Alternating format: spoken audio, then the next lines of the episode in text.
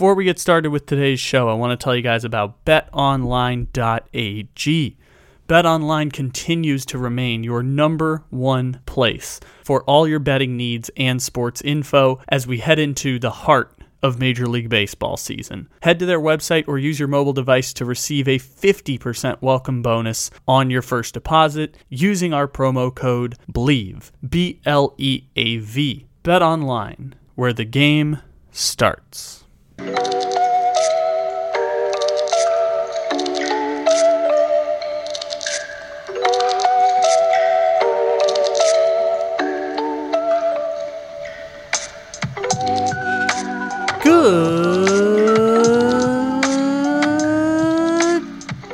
morning, good evening, good afternoon, or good night.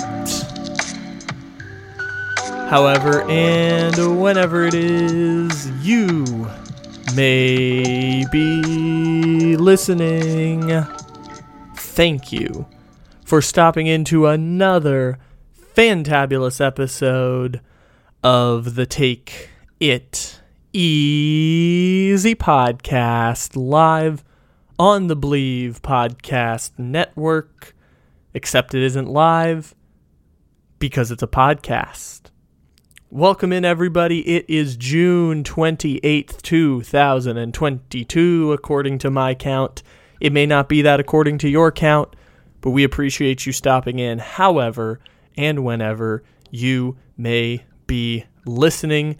We've got a great show for you today. We're going to talk about Dan Snyder and the Washington football team and do a large dissection of all the news that's happened in the last month around a congressional investigation with a lack of accounters of accountability for NFL ownership. I combined accountability and ownership into accountership on that one. We have no accountership in the NFL. We're going to talk about that. We're also going to finally get around to playing our Major League Baseball crash course, which for those who may or may not remember, at the end of every football season, on the Wednesday or Tuesday afterwards, we do an NBA crash course for everyone who's been under a rock watching football. Let's do a version of that for baseball now that the Stanley Cup final finished on Sunday, or yeah, on Sunday, and the Avalanche won. Uh, there's there's a lot of interesting stuff there. I'll maybe find time to talk about that at some point during the week and uh, the Avalanche won the Stanley Cup and the Warriors won the NBA Finals. So it's baseball for the next few months until, I, I guess it'll be baseball until football training camp starts. But the good news is, our A block today revolves around the thing that will prevent us from watching shitty uh, regular season Major League Baseball, with now like four of the leading MVP candidates again getting hurt for the second year in a row. We have on today's A block NBA Free Agency 2022, or as we like to call it, Hot Anti Vax Summer 2022. You may remember last year was Hot Vax Summer 2021. This is Hot Anti Vax Summer 2022. The Kyrie Irving joke tells itself in Hot Anti Vax Summer 2022, but also, you may or may not remember, Rudy Gobert was the person who touched all the microphones that made everyone start taking COVID a little seriously on March 11th, 2022. So, Rudy Gobert, available for trade. Kyrie Irving, available for trade. Hot Anti Vax Summer 2022. It's also known as Hot Spider Man Summer 2022, also known as Hot Lakers Summer 2022, also known as Hot Wait, are the Washington Wizards really about to pay Bradley Beal $250 million? Didn't they already do this with John Wall? Summer. We got new developments on the Brooklyn Nets front, which is pretty much the first domino that's going to fall in this massive NBA free agency spike, other than PJ Tucker signing with the Philadelphia 76ers as Daryl Morey gets the band back together and quietly trades Danny Green and a draft pick for De'Anthony Melton so he can get the cap space to go get PJ Tucker and trade for Eric Gordon. And yeah, the 76ers can do their periphery moves. But the big domino to fall in hot anti vax summer 2022 is Kyrie Irving. And because we have new developments on Kyrie Irving, we're going to play the Last Dance theme song that I took 10 minutes to make last week by taking the hour and 30 minute long to make Packers Last Dance theme song and just changing it in a very boring way. Here is your Last Dance theme song for the Brooklyn Nets.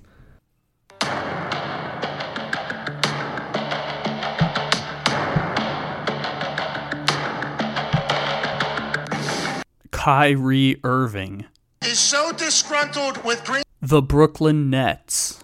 that he has told some within the organization that he does not want to return to the team. And so we have a standoff here that nobody knows exactly where it's going. He is not making this about money. He wants out of there, and he's telling you there is no amount of money.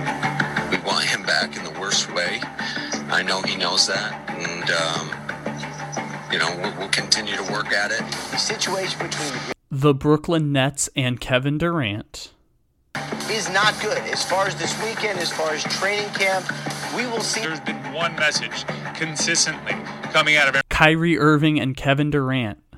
Camp, and and that's I don't want to be here.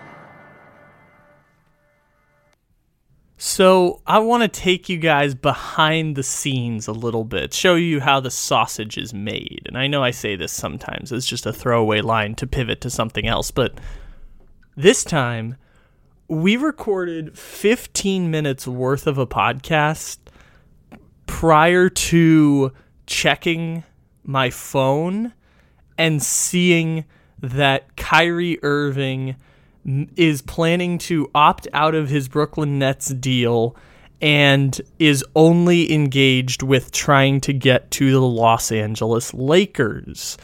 And part of the last segment that we did involved this joke about we don't do fake trades as my version of a hot NBA summer or a hot anti vax summer we don't do fake trades anymore, and I would never spend time going to the NBA trade machine and concocting a deal in which Russell Westbrook, Talen Horton Tucker, a 2026 Lakers first round pick, and three Lakers second round picks go to the Orlando Magic in exchange for Terrence Ross, Markelle Fultz, Kendrick Nunn, and the Lakers 2028 first going to Brooklyn, and Kyrie Irving and Jonathan Isaac going to the Los Angeles Lakers. I would not spend such time concocting a deal like that where the Lakers give up all their draft picks and like we talked about last week if they can get Kyrie Irving they're cool giving up the additional draft capital that it would require to dump Russell Westbrook's contract.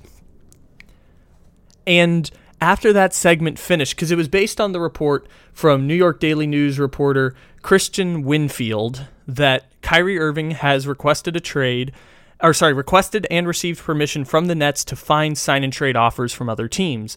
Kevin Durant still hasn't spoken to the Nets front office. Russell Westbrook to Brooklyn remains unlikely. That's from the New York Daily News. And that was the report that we were talking about. And what we started talking about was this idea of Kevin Durant and Kyrie Irving being an experiment in Brooklyn and they were running the organization and they used their power of being bigger than the organization to run a basketball team for the past three years. And if not for Kevin Durant's foot, they maybe win a championship and all of that stuff with Brooklyn. And now Brooklyn is, and, and Kyrie Irving has the anti vax situation, and he disappears from the team for periods of time unannounced, and all kinds of stuff around Kyrie Irving that ultimately the Brooklyn Nets come to the negotiating table and say nothing more than a two-year contract and and we're not giving you a full super max, etc. Even though Kyrie Irving's eligible for it, and Kyrie Irving, ultimately his last his goal seems to be to get one last big payday. That seems to be the the end goal for Kyrie Irving is power in an organization, one last big payday, and it looks like the Lakers are that team. We just didn't know that at the time that only the Lakers are pursuing Kyrie Irving, and literally no other team is pursuing Kyrie Irving. And LeBron James and Kyrie have been in communication, and the illegal tampering period, which is legal because Kyrie Irving is technically under contract still. It's all super duper fascinating how this is all unwinding. Jake Fisher of Bleacher Report dropped in the report and he's become a, a bigger NBA uh, newsbreaker and someone with connections and such. Jake Fisher dropped the report that Kyrie may even be willing to sign on the mid-level exception so that he can get 200 plus million dollars next year with the Lakers. Is that by taking a one-year risk on a 6 million dollar contract, Kyrie Irving could then negotiate a full supermax deal with the Lakers and it would incentivize LeBron James to stay beyond 2023 which, by the way, if this shit comes full circle and LeBron leaves Kyrie Irving after the 2023 season ends, right as Kyrie's about to sign a supermax, holy shit, the karma of that situation would just be impeccable. And so Kyrie Irving might be willing to do that, and we don't know what's going to happen. This this podcast would be meaningless to speculate. By the time we're finished recording this, which is around eleven to uh, eleven o'clock, twelve o'clock West Coast time on Monday, by the time this has come around, there might be new reporting that we don't even know about, and we might have to delete this segment as well. But what's really fascinating about this is that only the the Lakers are about to get a get out of jail free card. Whether it involves trading two first round picks or whether it involves dumping Westbrook's contract, whatever it is, the Lakers were in hell and they were going to keep Russell Westbrook and go to LeBron and be like, "Westbrook's on the team next year. What you got?" And apparently what LeBron's got is, "You want Kyrie Irving?" And the Lakers are like, relative to Westbrook, yeah, we, we kind of want Kyrie Irving and it might involve dumping a 2026 first, a 2028 first, a few third round picks, dump Kendrick Nunn, which is easy, dump Talen Horton Tucker, which is easy, get rid of Westbrook, easy move. You just have to give up the draft capital to make it work.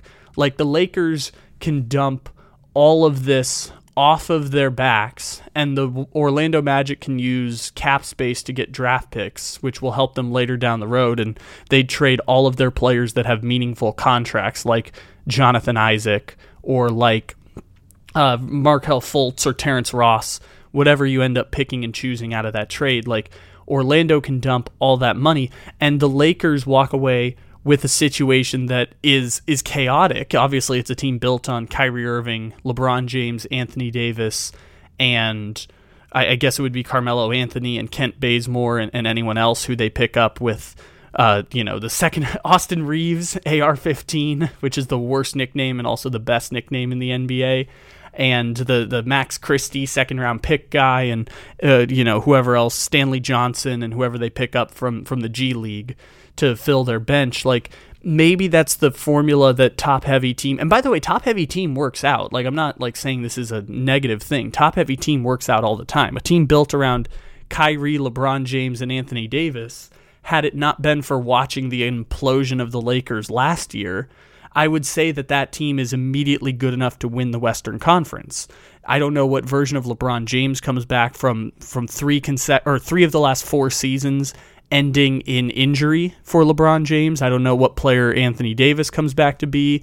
Um, obviously, Kyrie Irving sometimes doesn't show up to play and all that stuff. Like, all that stuff is semantics, and everyone's going to have an opinion, and nobody actually knows what's going to happen. And the people who do kind of know what's going to happen and know their shit won't get the same meg- uh, platform or microphone.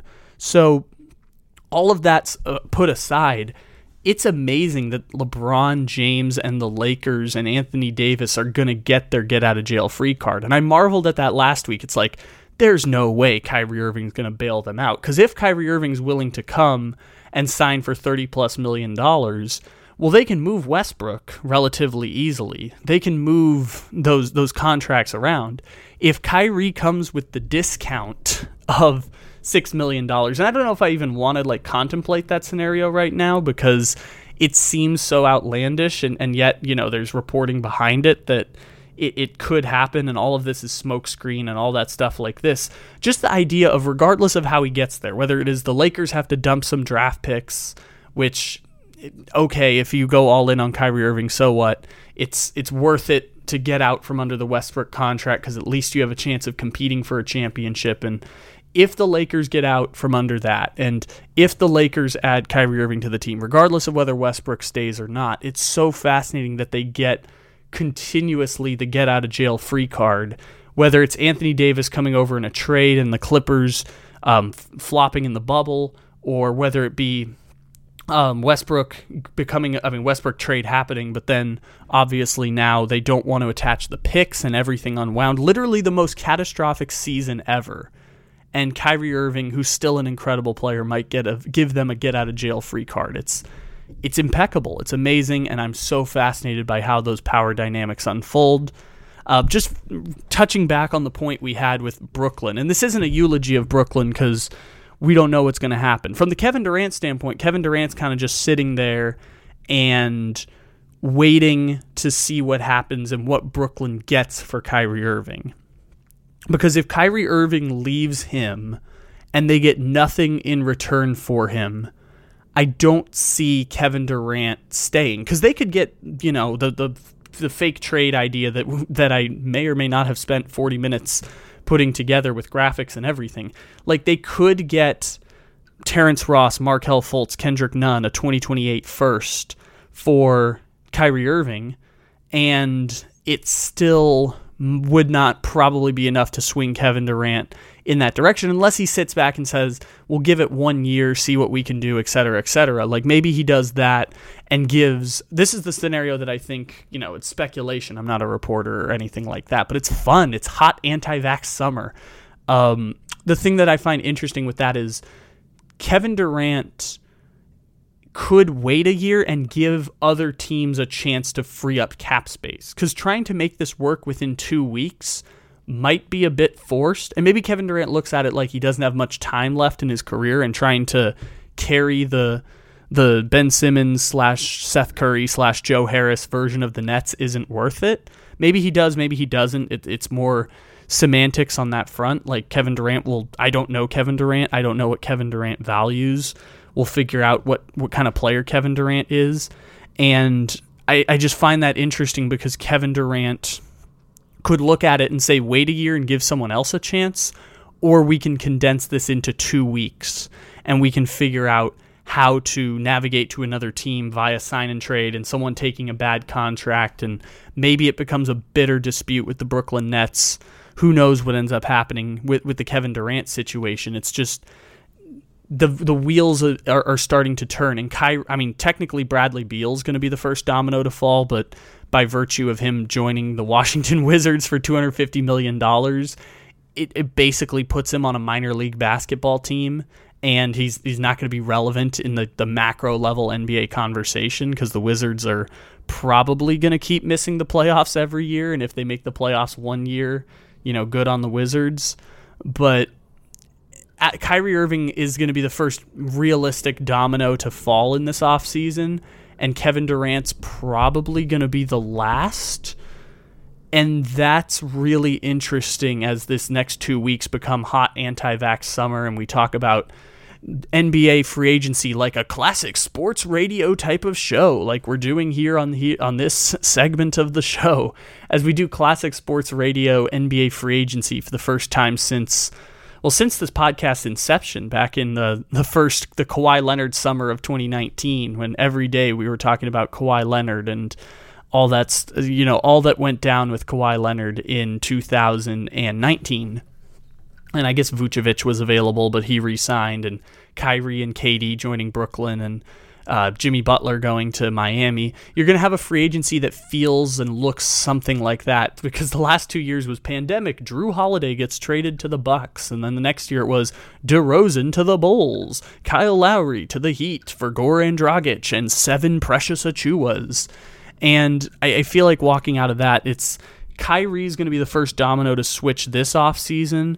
Donovan Mitchell might be somewhere in between, although it seems less likely now, and Rudy Gobert might be the, the piece that flips.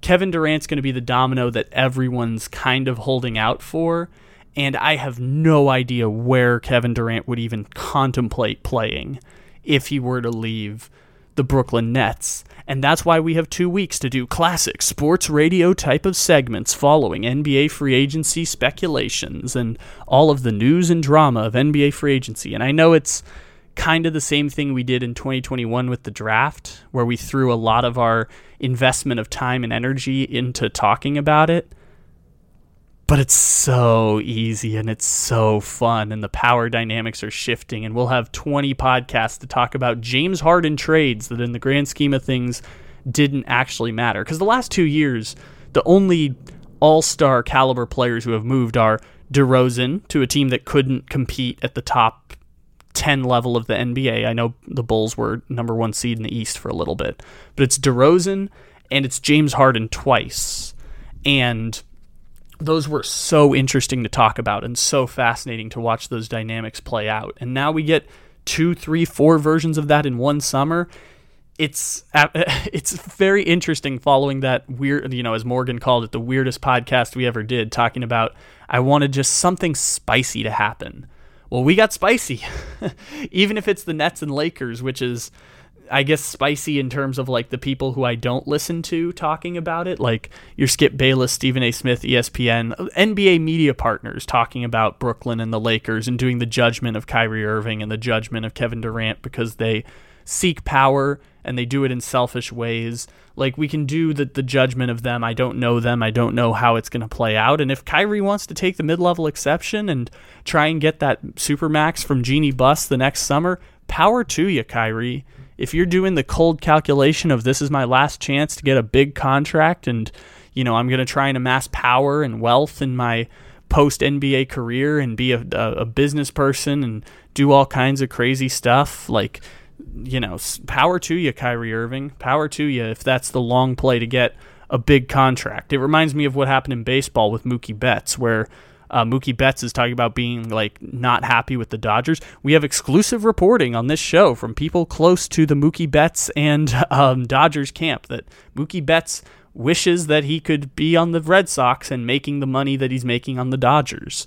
He, he took more money and went to a place that feels more mercenary style. Freddie Freeman did the same thing, and everyone's a little bit less happy than they should be on the Dodgers or less happy than they used to be in other places it seems to be the calculation Kyrie's making is wealth versus happiness, power versus you know personal pleasure. And sometimes those things don't have to be mutually exclusive. I know i put them as verses. Like i don't know what kyrie irving values. They don't have to be mutually exclusive because i don't know kyrie irving. I'd really like to be friends with kyrie irving and i'd really like to be friends with ben simmons.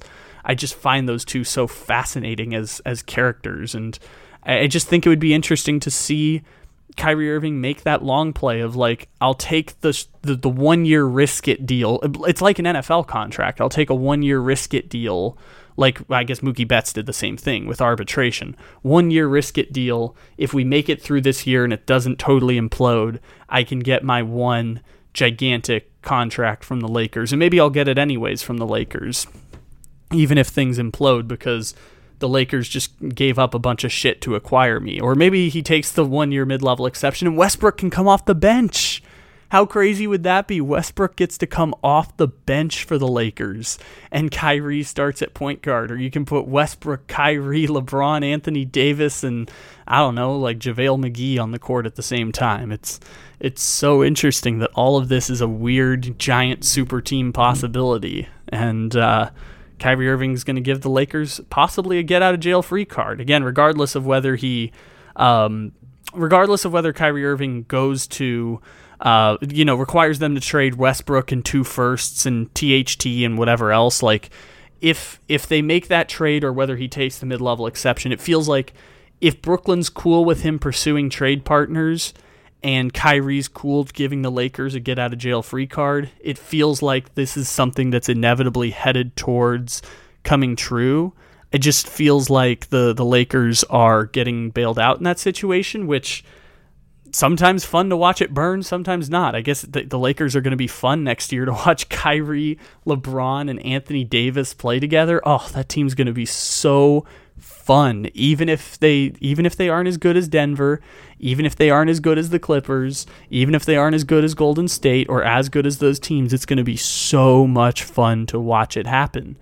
It's going to be so much fun to watch it happen. And I guess I'm just assuming again it's I'm not doing the full eulogy of what Brooklyn was yet, but it just feels like they're headed towards a place where if they're pursuing trades, if Kyrie's looking at all the different options to get to the Lakers, he's probably going to end up on the Lakers because Brooklyn wouldn't have let it got to this place if they weren't prepared to have him leave. And that is the hot anti vax summer that is bringing all of the attention and all of the intrigue back to the transaction. Because if the NBA regular season is irrelevant, the one thing that can bring stakes and storylines is the transaction. We love ourselves a good transaction, not just in sports, but especially in professional basketball.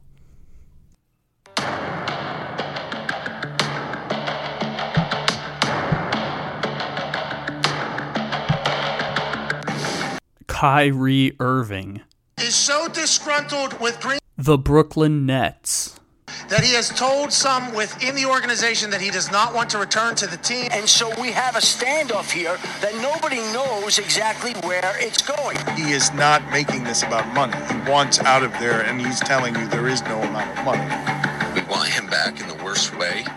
I know he knows that, and um, you know we'll, we'll continue to work at it. The situation between the The Brooklyn Nets and Kevin Durant.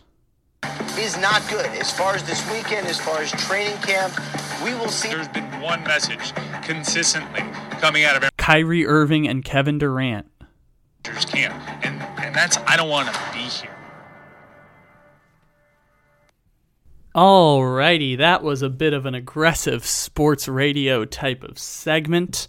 What I want to segue to here is talking for a little bit about Dan Snyder and the Washington racial slurs and congressional investigation stuff that happened last week, and kind of just putting some details into context that I didn't really realize because I hadn't been following this story as, as intently as we did back in 2020 and 2021. The details were all out there. There wasn't a measure of accountability that was going to come. Maybe we had new massive bombshell reports that came out, although, you know, 60 plus testimonies and hundreds of other people filing complaints and all sorts of stuff over 10 plus years. Some Dan Snyder even being accused of a sexual harassment, sexual assault situation and paying money in 2009 for for silence and all that stuff details are available it's enough to warrant in any sort of publicly traded company a CEO to be removed and corporate culture to change and Dan Snyder wants to own the Washington football team and the only way that he can't own the Washington racial slurs is 24 owners vote him out which it doesn't seem like is going to happen anytime soon shame or a good business deal. Those are the things that will push Dan Snyder out the door. Um, if someone comes along with $7 billion cash, I think the Washington racial slurs might be sold. Uh, in the meantime, Dan Snyder wants to keep owning the team and pass that along to his children. At least that's the intention. And the NFL, you know, as we talk all about Deshaun Watson and such as a sports story of a generation, talking about this rich, powerful person and holding truth to power is something that probably is more important in like the actually changing corporate cultures and impacting the lives of hundreds of people as not that Deshaun Watson hasn't impacted hundreds of lives with his sexually predatory behavior. The Dan Snyder one is just that Dan Snyder has more power and people with more power have the ability to impact more lives. And so I wanted to just touch on a couple of things that came out of this. And, and most of you have probably heard the details because they're about a week old. Is that there were new revelations that came out in court hearings talking about like Dan Snyder would do weird things like pouring sour milk into the Lerner family suite because they gave a bad business deal with the Washington Nationals and you know details of yelling at employees and calling employees by slurs as nicknames and making people dance in front of team meetings and sort of boys club stuff like that. And then stuff that's truly damning like uh, sexual harassment and assault in the workplace when a, a team employee I, I, rem- I believe it was the former COO who, or, or the second in command COO who was fired during that first wave of people getting fired and resigning with the team when the first Washington Post story came out of him just being like the boogeyman in in, per, in pursuing this female colleague and their solution was just to move their desks farther apart in the workplace and ultimately the woman left after the fact. And it was all just gross and helped inform me about how these these types of behaviors and the impacts that they truly have on women. Because this was back in 2020 i was like 18 19 years old. Not a lot of real life experience hearing these things. It really helped me process this type of information and and these outcomes. So i i passed that part along and all these details have been around for two plus years now and again, as we said earlier, 24 owners, shame, or a good business deal will be the thing that knocks Dan Snyder out. Dan Snyder and, and Jason Wright and Ron Rivera all put out the, the statement that we are changing the corporate culture of the Washington football team starting in 2020. This isn't a problem anymore. This is the old way, which it's is a ass covering situation, even though it, it defeats the point of of changing the corporate culture. Is also accountability and all that stuff. So, what this points me to in regards to each individual story that comes out from this congressional investigation is maybe just a little notch closer to 24 owners voting out Dan Snyder. We heard about a month ago that they were counting votes to see if they could remove Dan Snyder as an owner, and it didn't look like they were going to get the votes yet. Obviously, these are like billionaires notching business deals, and maybe if the majority, like a Dean Spanos or a Mark Davis, um, side with the powerful people who who move in the other direction, maybe they'll fall in line and they'll be able to remove Snyder and go through lawsuits and all kinds of stuff. Um, but the investigation is just another notch, and it reminds me of the way that we talked about the Olympics, where I'm like. I already was on the fence about even watching any of the Olympics and hearing all the human rights stuff with China and you know the the U, the IOC president giving a very pro Chinese propagandist opening speech and all that stuff. Um, it just kind of turned me away from watching the Olympics because I wasn't already interested in watching it, and that was like the tipping point of like morally standing of like I don't want to give NBC money and support that type of um, you know, pure capitalism commerce and taking blood money from China and all that stuff. It's just kind of where I drew the line of like, I didn't really want to watch it anyways. NFL owners are like, some of us want him out, not enough of us want him out, but enough scandals and enough bad PR will maybe shift the power dynamics for the people at the top. And maybe people at the top is Jerry Jones, Robert Kraft, uh, Stan Kroenke, whoever else has the most power among NFL owners, which those are just the first names that come to mind. And the ones that I think of that don't have power are the Bengals, the Chargers, the second generation schmucks from the 80s, Mark Davis, you know, whoever else you want to put in the mix there. Another thing that I learned from doing research around this, there is a second investigation that has been opened up by the NFL and they've promised to release the findings of this investigation. And the last one, which was done by Beth Wilkinson, was purposely not released to the public because the NFL made the stand of we can make we can do the investigation we can protect snyder in a way that we didn't protect ezekiel elliott or didn't protect uh, other people who have gone through investigations. And we release all the findings and you can have at it with the players and all that stuff. We're going to protect snyder. We're going to give him a $10 million fine.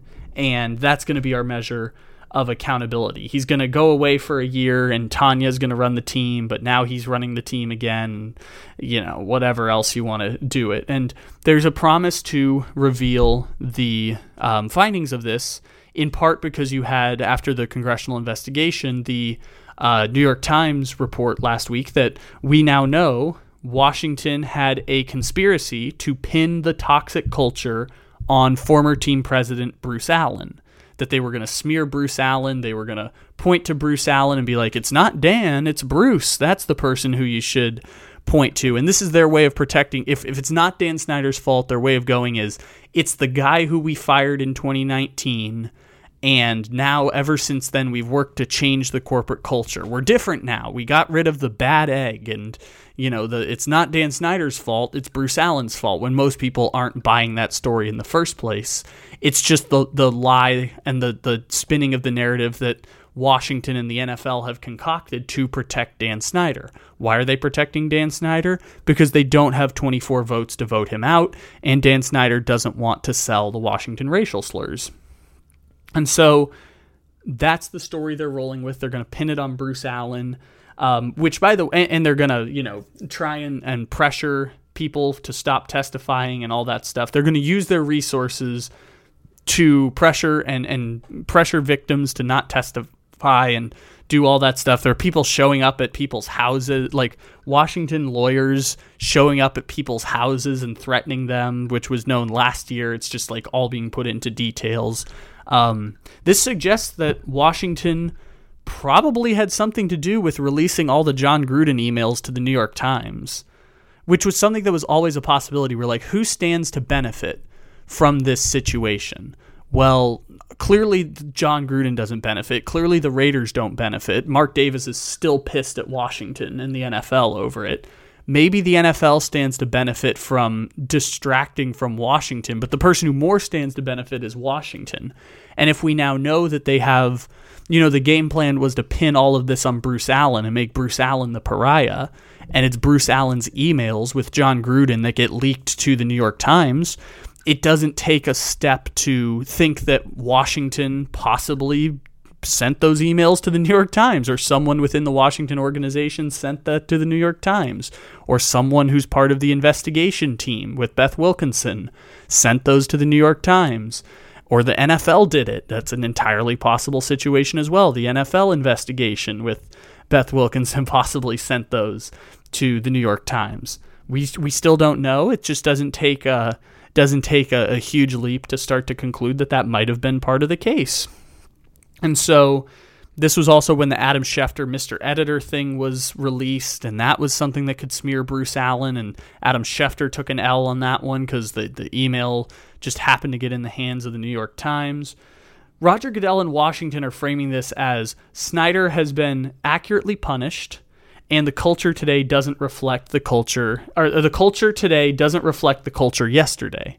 And uh, I, I know during the congressional um, investigation, Roger Goodell went on Zoom and answered those questions, which the the one Democratic senator, I can't remember her name, looked like a fool because she's like, "Will you remove Dan Snyder?" And he's like, "I don't have the power to remove Dan Snyder." So we're going to do Dan Snyder's bidding a little bit because the owners don't want to fire Dan Snyder. He didn't say that, but I'm just adding that part in at the end. And so this was interesting where Roger Goodell on behalf of the owners goes to defend their investigation. And there was a republican there were two republican senators who respond after the fact about it being a sham investigation and how these resources should be used to attack joe biden. And um, one of the pers- people said if mr goodell uh, this is a direct quote I, um, if mr goodell says that snyder was accurately investigated and reprimanded why are we still investigating this and it's the problem is Roger Goodell works for the NFL ownership. And that's the answer to the question that was more so as a rhetorical because no one could respond to it. Is that Roger Goodell works for NFL owners, and therefore Roger Goodell is not an unbiased party in handing out the punishment. And we don't get to see the details of the investigation that led to the $10 million suspension. So we don't know if that was too little, too much it's hard to do it do accountability when you don't know exactly what someone is being held accountable for.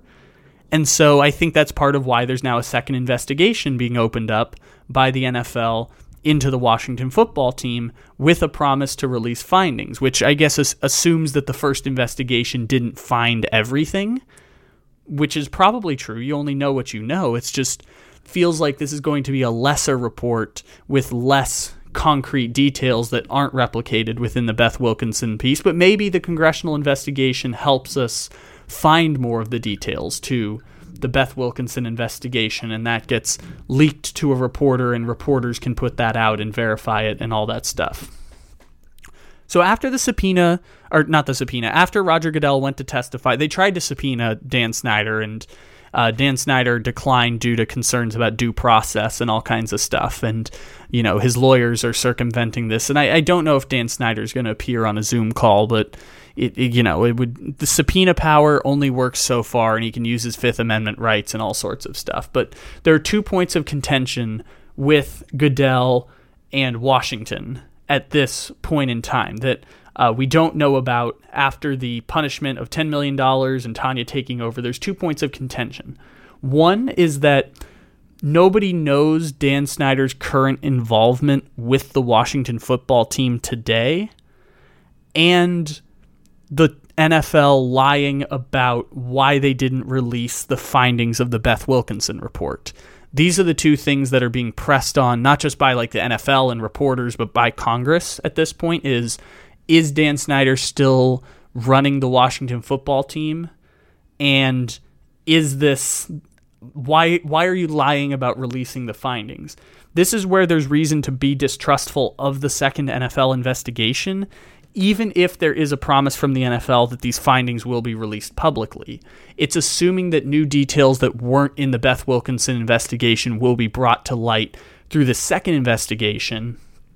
And This investigation, by the way, was started by Washington in the aftermath of the 2009 Dan Snyder sexually harassing someone and then paying uh, paying to uh, have a non-disclosure agreement with the woman. That's where that investigation started from and the NFL then assumed taking over that investigation after the allegations uh, came up again. I think it was a second case, but I don't have the timeline exactly in front of me. The NFL took on that second investigation, and now they're running it, and they they are I forgot the name of the attorney as well who's going to be doing this case, but the point still stands is that there's going to be another year long investigation. We don't know whether Snyder's running the team or not, or whether while he's being investigated, he still needs to be away. Goodell was very ambiguous about that during the um, during the hearing. Goodell said during the NFL uh, during the NFL um, congressional hearing or during the congressional hearing into Washington that he testified at, Goodell said under oath, to my knowledge, Dan Snyder is not running the Washington football team eh, or the Commanders or whatever it is. And Roger Goodell said prior that he is for certain not running it, that Tanya is showing up to the league meetings. And this was the case between 2020 and early 2021. And then there's some ambiguous details about how much Snyder is involved. And obviously, his wife running the team doesn't mean that Dan Snyder isn't still controlling and dictating the culture of the Washington football team. Like, obviously, that's not like, oh, this is such a big difference. All it means is that Dan Snyder isn't showing up at the Washington office and Dan Snyder isn't showing up at league meetings on behalf of the Washington football team, it doesn't mean that Dan Snyder still can't influence decision making for like the macro level decisions for the team, like a stadium, like parking deals, like um, you know roster moves, like president and coach and all that stuff. It's not like he doesn't have influence there. What he has less influence on is the day to day culture of the team because he's not physically present in the office. And there's ambiguous details about him being physically present in the office during the last eight to nine months. So that's a point of contention, and Goodell's not being public about whether or not he's there or whether he's not there. And we can't talk to Snyder specifically because he can't get the subpoena of him under oath, and that's why Roger Goodell went to the congressional investigation. And the second point is it's abundantly clear the NFL is lying about why the Beth Wilkinson report wasn't released. Their their explanation was to protect the victims and their privacy, which is the whole point of why Jane Does exist and why Jim Does exist in investigations is to protect the identity of people who don't want their identities available. And this was very quickly dispelled by lawyers for the women who were part of who were victims of the the abusive culture and in some cases sexual harassment of the Washington football team including people who put their names forward in the Washington Post and people who didn't put their names forward in the Washington Post. They're like no the the thing that brings more retribution is truth to power is making these things public. And i was hoping that some it would get leaked to a reporter at some point and we could get the details and perhaps the NFL would investigate again. I'm sure the NFL has that on Loctite um, security of not letting people see the details of the investigation. And in the in the meantime, they're just trying to find some. And this is where the lie starts to fall apart. Is there is no real justification for it, but the NFL is going to just stick to their guns, be in the wrong, yet it's the best decision for them because they can't get Dan Snyder removed. Even if it makes no sense, it's the best they can do while without removing Dan without Dan Snyder leaving. With, with the best case scenario is Dan Snyder leaves. If you can't get that, then the NFL has to go to okay, how do we navigate this? Well, we investigate, we punish, we don't give people the details sure Jon Gruden's going to fall and Adam Schefter's uh, journalistic credibility is going to take a massive hit. Altogether, you're going to have Dan Snyder get protected and skate, and there's going to be a little bit of consequence, not enough consequence that can actually impact the the 10 plus years of torch of torment and poor culture that were subjected to the Washington football team there's no amount of accountability that can bring that to such a powerful person. It's just the best the NFL can do, and you need Congress and you need journalists to try and hold some level of truth to power because the NFL is going to uh, let Dan Snyder skate because they've created an accountability system where if you're part of the NFL ownership club, we have created a system where you can escape without accountability. And obviously, there are a few exceptions. Jerry Richardson left quietly after a whole lot of gross Me Too stuff and, and sexually harassing and sexually assaulting people in the workplace and someone worth billions of dollars with women 40 years younger than him and massages and also the, some of the same gross stuff we're talking about with Deshaun Watson of pre- sexually predatory behavior. He went quietly. They took down the statue, all that stuff, and you got your end result that you were looking for. With Dan Snyder, he doesn't want to leave quietly. The owners don't want to push him out yet, or three fourths of the owners don't want to push him out yet. And so the NFL has to continue uh, pushing forward with uh, doing investigations and trying to find punishments and all sorts of stuff for Dan Snyder as a way to circumvent uh, actually creating the real meaningful change. And the two points that this falls apart, where the NFL has lost all credibility around this point, is lying about why they didn't release the findings and justification for the punishment, and not knowing Snyder's involvement with the team while claiming that Dan Snyder's no longer, you know, his wife is running the team, that she's present, he's not showing up at the office when there are pretty ambiguous reports about that. Um, that at the very least, he's been around the office and uh, you know, Goodell switched to to my knowledge instead of the firm he's not around. But then he, under oath he said to my knowledge, and this is where there's distrust for the NFL. So we'll see what ends up happening with these investigations, and you know maybe uh, if 24 owners or shame or a good bu- business deal do force Dan Snyder out. The NFL no longer has the incentive to uh, not release the findings, and maybe more findings get released or they get leaked to the media or whatever it ends up being. Like maybe you find more details that take out more people or you know hold truth to power with a lot of really really powerful people in a corporation that's worth uh, 60 uh, 75 billion probably more than that now. If the broncos sold for 4 point something billion the nfl is probably worth 100 billion dollars as a corporation holding real truth to real power in a boys club $100 million organization that reflects um, conservative 0.01% values. It's holding real truth to real power is something that's kind of important around the NFL. And uh, we'll see what Congress and what journalism can do uh, to hold the NFL and Dan Snyder. Because the NFL is just an accumulation of 32 owners who have hired Roger Goodell to be the person who's the, the meat shield for them. Roger Goodell is the person who takes the, the PR hits and such.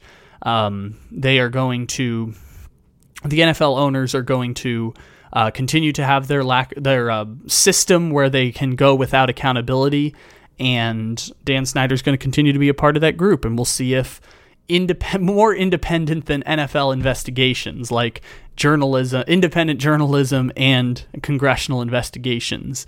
Uh, will hold some level of truth to power that maybe eventually lead to Dan Snyder getting 24 owners to vote him out, enough shame to leave, less likely, or a good business deal could get Dan Snyder to to leave Washington, which is ultimately a measure of accountability that in any publicly traded company across the United States would have led to a removal of a CEO.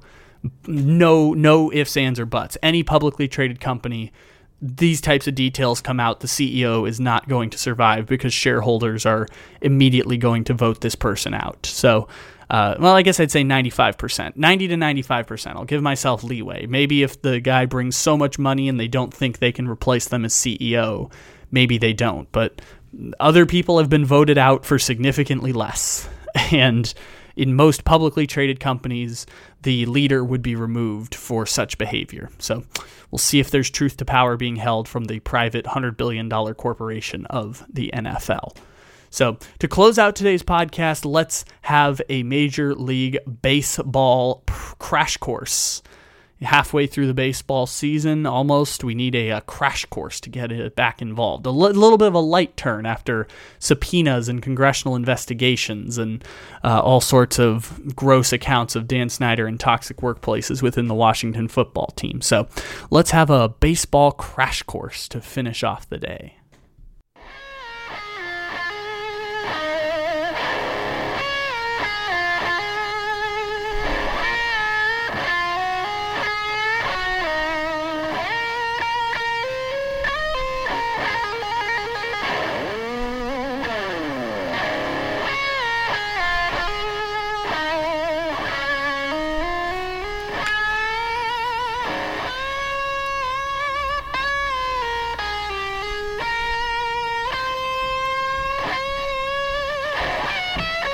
All right, nothing like a good old rendition of Take Me Out to the Ball Game on an electric guitar to kick off a podcast segment.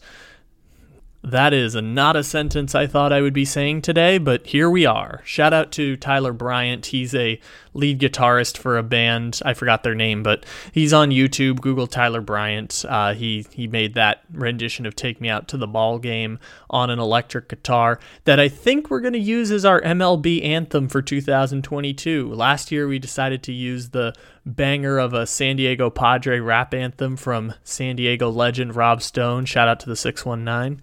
And I think that electric guitar version of Take Me Out to the Ball Game is our winner for this year. So excited for that to be our anthem for baseball talk.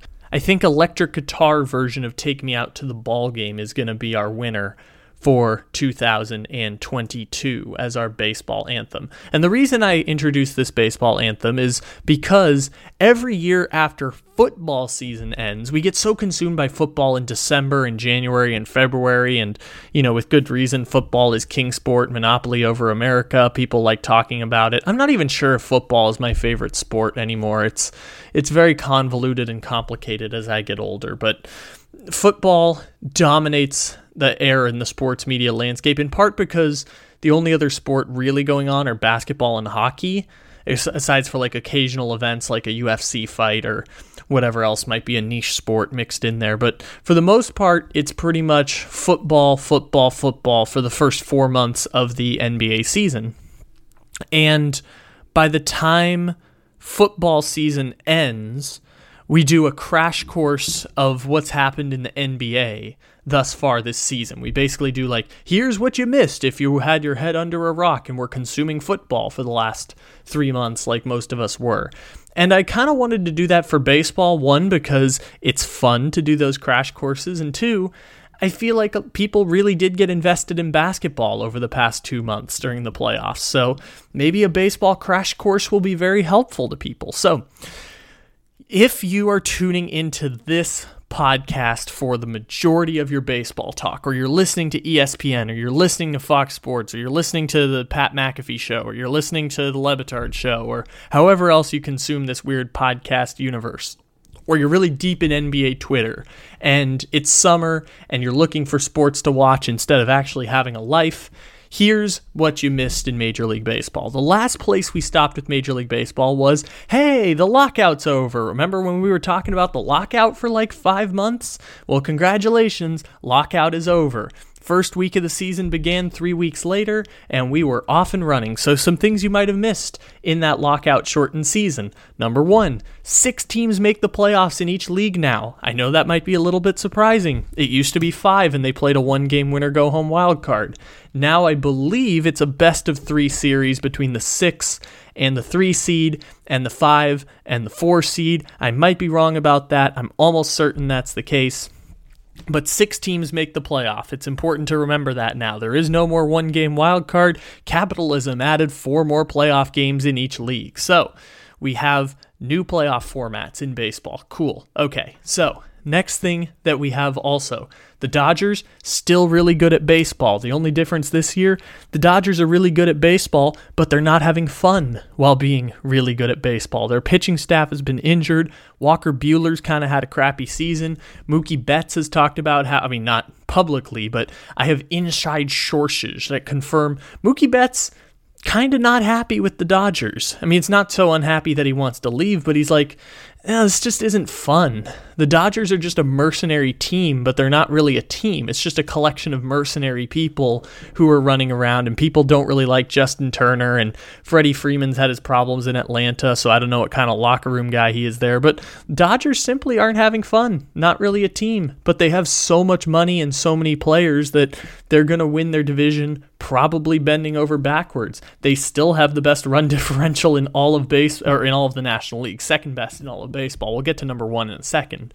But the Dodgers are really, really good, and they're kind of just going through the motions, and they've bought themselves 100 wins. The Padres, half game behind them. Will the Padres fall in the standings? Absolutely, the Padres will fall in the standings. Why? Because they're the fucking Padres, and I've been living too long to believe that the San Diego Padres are going to be close to the Dodgers come the end of the season. And by the way, I said at the start of the year, just get me to the playoffs. If you just give me a memory like you gave me in 2020 when they hit back to back homers with Tatis, they were pimping bat flips, and it was like 11 to 7 in a game two winner go home, and they end up beating the Cardinals and advancing in the playoffs. I'm good. Just give me that as a Padres fan. I am chilling but the Padres are a half game out right now. It might be the best Padres team of my entire lifetime, and I've only watched like four games the entire season so far. Although I did watch the game on Monday against Arizona, so I guess that makes it like five Padres games now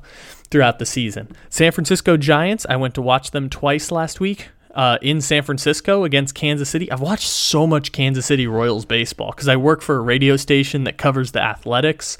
So the Athletics are playing the Royals in back to back weeks. Man, I have watched so much Royals baseball in the last week. Not necessarily like bad, but like it, it's Kansas City Royals baseball.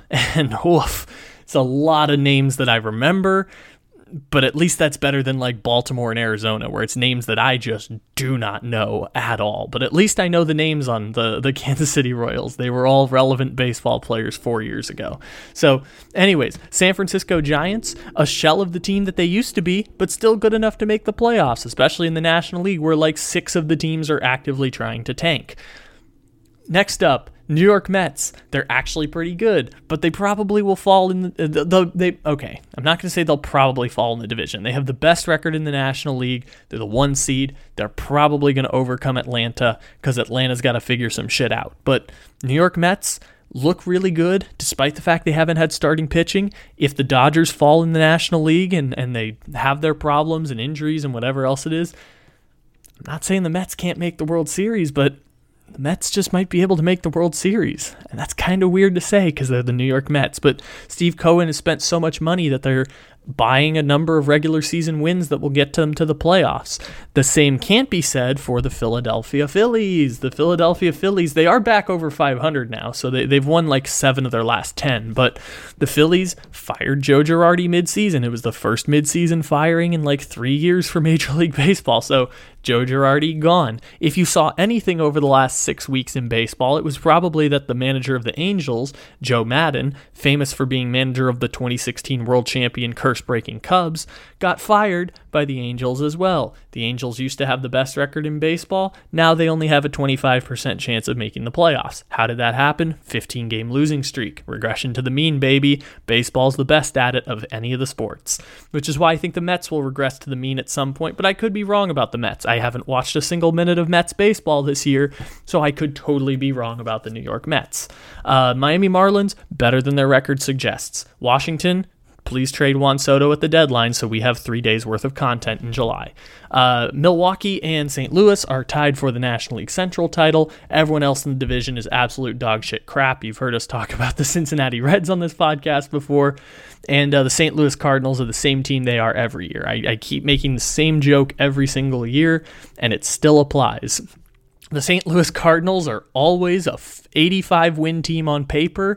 If they play in a weak division, they might mess around and win the division with 92 wins. They'll be a three seed. Now, the good news is the three seed doesn't get rewarded with having a first round bye, so, or uh, I guess not having to play in the wild card. Now the three seed has to play in wild card weekend, which is good because it makes it Cardinals proof.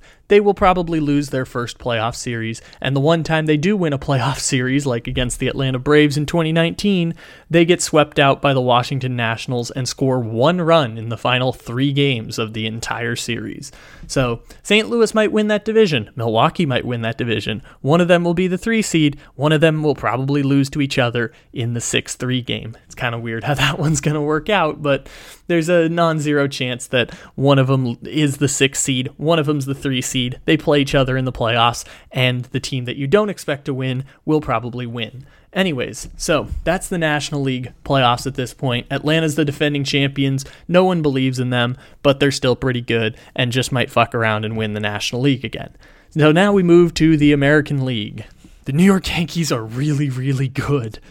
And every year I go into the American League and I say, how is the American League going to shape out this year? How do I do the analysis on who the best teams in the American League are? And every single year, I come up with the same answer of Astros and Yankees. It's been the same case since 2017 during that year where like Altuve won the MVP and Judge was the runner-up MVP and they went 7 games in the ALCS and it's one of my favorite baseball series of all time and the Astros win the World Series and now infamous for cheating, but I don't actually care if it's cheating or not and there's a whole labyrinth that we've been talking about for 2 years, etc., etc. Um, during the COVID-19 pandemic in 2020, we did an entire podcast titled The Yankees Are the Best Team in Baseball. They then lost the American League East and lost in the wild card, or I guess it would have been the divisional round. They lost in the divisional round to the Tampa Bay Rays. Gerrit Cole was pitching game five. They still lost, even though Cole only gave up like one run, and Mike Brosseau hit a home run off Aroldis Chapman. So I'm not going to do the same mistake this year of titling this podcast, The Yankees Are the Best Team in Baseball 2.0. I'm not going to be as so dumb to do that, wink wink. Um, but the Yankees are 49 and 11 or 49 and 17. They have a 143 run differential. It is indisputable that the Yankees are by record the best team in baseball. I'm not going to say the Yankees are the best team in baseball. That really burned me in the ass last time. And last year, the Yankees did indeed lose to the Boston Red Sox in the wild card game. They are little brothers. Little brothers will find a way to mess this up, but the Yankees are really, really good at baseball. The Houston Astros are also really, really good at baseball. And that's kind of about it in the American League. It's probably going to be Yankees and Astros in the ALCS, and both of them are going to kind of dominate their way there. But it's going to be a hell of a matchup when they do play in the American League Championship Series, uh, unless the Yankees find a way to fuck it up, which the Yankees, they, they generally do find ways to fuck it up. So unless the Yankees do mess this thing up and they lose to like Tampa or some shit, it's going to be Yankees one seed, Astros two seed, or Astros one seed, Yankees two seed, in some combination like that. They're both going to end up in the league championship series, and they're probably the winner might actually just be the favorite to win the World Series. The Yankees and the Astros are by far the two best teams in the American League. They're so much fun to watch, even though I haven't watched. Well, I've watched a little bit of Yankees baseball, but I haven't really watched any of Yankees or Astros baseball. Their teams are both built on offense and boom boom, which is fun to watch. I know it's it's you know a little oxymoronic when I say baseball is fun to watch. I totally understand when everyone tells me baseball is not fun to watch. I totally understand it. But you know who else is fun to watch? The Toronto Blue Jays. The Toronto Blue Jays are 10 games over 500 and they are 10 ga- they are 11 games behind the New York Yankees. They are they are having their best season to date and they are like probably the third best team in the American League and Toronto is 11 games behind the New York Yankees. There's a bigger gap between Toronto and the Yankees, and Toronto's actually a really good team than the Angels and Houston. And the Angels are nine and a half games below 500. I'm sorry, the Angels are three games below 500 and nine and a half games behind the Astros. Uh, the Detroit Tigers, who are 26 and 41, are the same distance away from the AL Central as Toronto is to the Yankees. Like maybe the Yankees regress to the mean at some point. I don't think it's going to matter. How about this? The Pittsburgh Pirates are 26 and 39. They are 13 games below 500 and they are still closer to the, the Milwaukee Brewers in first place than they are to the New York Yankees, or than Toronto is to the New York Yankees. Pittsburgh is closer to first place than Toronto is, and Toronto is like 10 games over 500. Toronto has the third best record. Toronto has a better record than Minnesota. Toronto has a better record than Milwaukee right now. Toronto's 38 and 28 at the time of recording. Milwaukee's 38 and 30. Toronto is a game better than Milwaukee. And Toronto is further away from first place than Pittsburgh at 13 games below 500 is to the New York Yankees. It's incredible how good the Yankees are this year. The Yankees might be the one seed, Astros might be the, the one seed. It's all kind of semantics. Both of them are gonna are gonna be the two best teams in, in the American League, just like they are every single year. Uh, just mentioned Toronto; they're really good, but they have to play in the wild card. Toronto is the Padres of of the uh, American League. They they're really really good, they just are going to have to do it in the wild card, and that just kind of sucks. But hey, Toronto versus Boston will be a fun wild card matchup, unless the uh, surprising upstart Cleveland Guardians, who were predicted to win like 68 games this year after dumping their entire team, Cleveland might find their way into the playoffs somehow, even though I, I, it's already bad enough that one American League Central team is guaranteed to make the playoffs. Damned if we have to have two of them make it. Hopefully, Cleveland just wins the division so we can get the shitty Twins out of there. But hopefully, three teams, uh, ho- hopefully, all three wildcard teams come from the American League East. It'd be cool to see Toronto, Boston, and Tampa Bay all make it into the playoffs. And that's kind of the benefits of having the extra wildcard team is that all of those teams can kind of round robin play each other in the playoffs. And, you know, Tampa is the sixth seed will obliterate Cleveland, the three seed. Hopefully that's how that breaks down when we get to the playoffs. I actually haven't seen anything from Minnesota this year. Maybe Minnesota's fun. I know they have Carlos Correa. I genuinely don't know very much about them. I know Cleveland's just got the really good pitching staff, and Jose Ramirez is, is I think, an MVP candidate this year. I'm not exactly 100% sure how that one. Let's see. Jose. Oh, yeah, Jose Ramirez is an MVP candidate. I knew I wasn't crazy. He's got an OPS over a 1,000 this year. Yeah, Jose Ramirez. Jose Ramirez is an MVP candidate, but I've been trained my entire life to believe that being an MVP candidate doesn't matter when it's Mike Trout and Shohei Ohtani and Bryce Harper, and the Phillies and Angels can't sniff the playoffs with gigantic payrolls, but Cleveland slashes the living shit out of their payroll, but because they have really good starters, all of a sudden Cleveland is able to is able to make it to the playoffs, even though they people thought they were gonna be like one of the worst teams in baseball this year, but they and they have one of the lowest salaries in baseball because they traded all these starters who who were going to have big contracts. But you know, Myles Straw is pretty good, and Franmil Reyes is is pretty good, I guess, and. You know, obviously they've got all those great starters deep down the order, whether it's Triston McKenzie or Cy Young Award winner Shane Bieber Cal Quantrill or whoever else you want to pick and choose out of there. They've got Zach Plesac is really good, except not this year. He's really bad, but the point still stands. You know, they, they've got some starting pitching in there as well. So, yeah, Cleveland's pretty good, but they're going to lose in the wild card because they play in the American League Central. And I still have argued for years, similar to the Pac 12, the American League Central should simply disband as a division and each team should go to a different division. You could send, uh, the uh, Cleveland Guardians over to the the AL West so that they can compete with Houston. You can send uh, Minnesota to the NL Central. You can send the White Sox to the, the NL West. You can send Detroit to the NL East. You could send, I guess, Kansas City to the to the.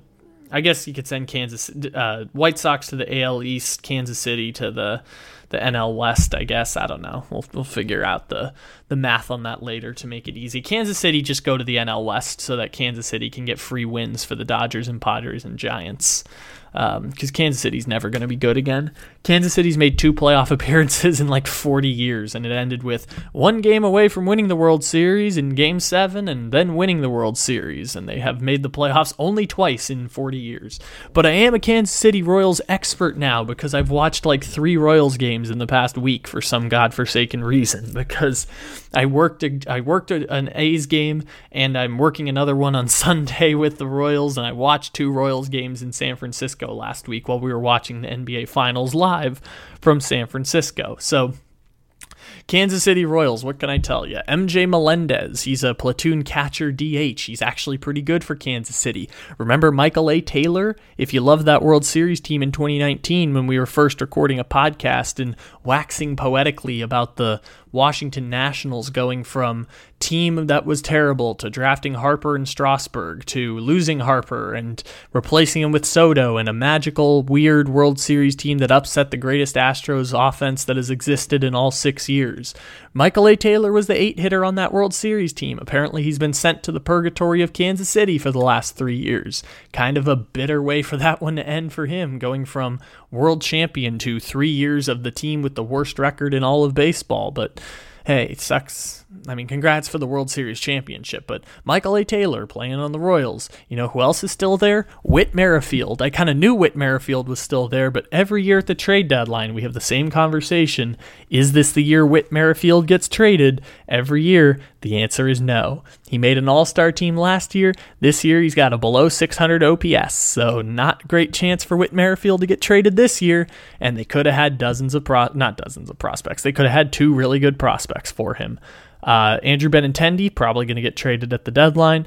They have a pitcher named Brian Singer, who I think I don't know if he was the one who had the no hitter. Someone had a no hitter going for a while in one of the games I watched, but Kansas City, it's okay. Salvador Perez, not the greatest year in the world, but he's still an above average player. Have uh, no idea who their all star is going to be this year. Not a goddamn clue who's going to be an all star from the shitty Kansas City Royals. Anyways, that is our Major League Baseball update, our crash course for 2022. I hope you enjoy whatever summer is there, and by the time October rolls around, it'll be a very interesting baseball postseason. I hope you enjoyed this Major League Baseball crash course for 2022.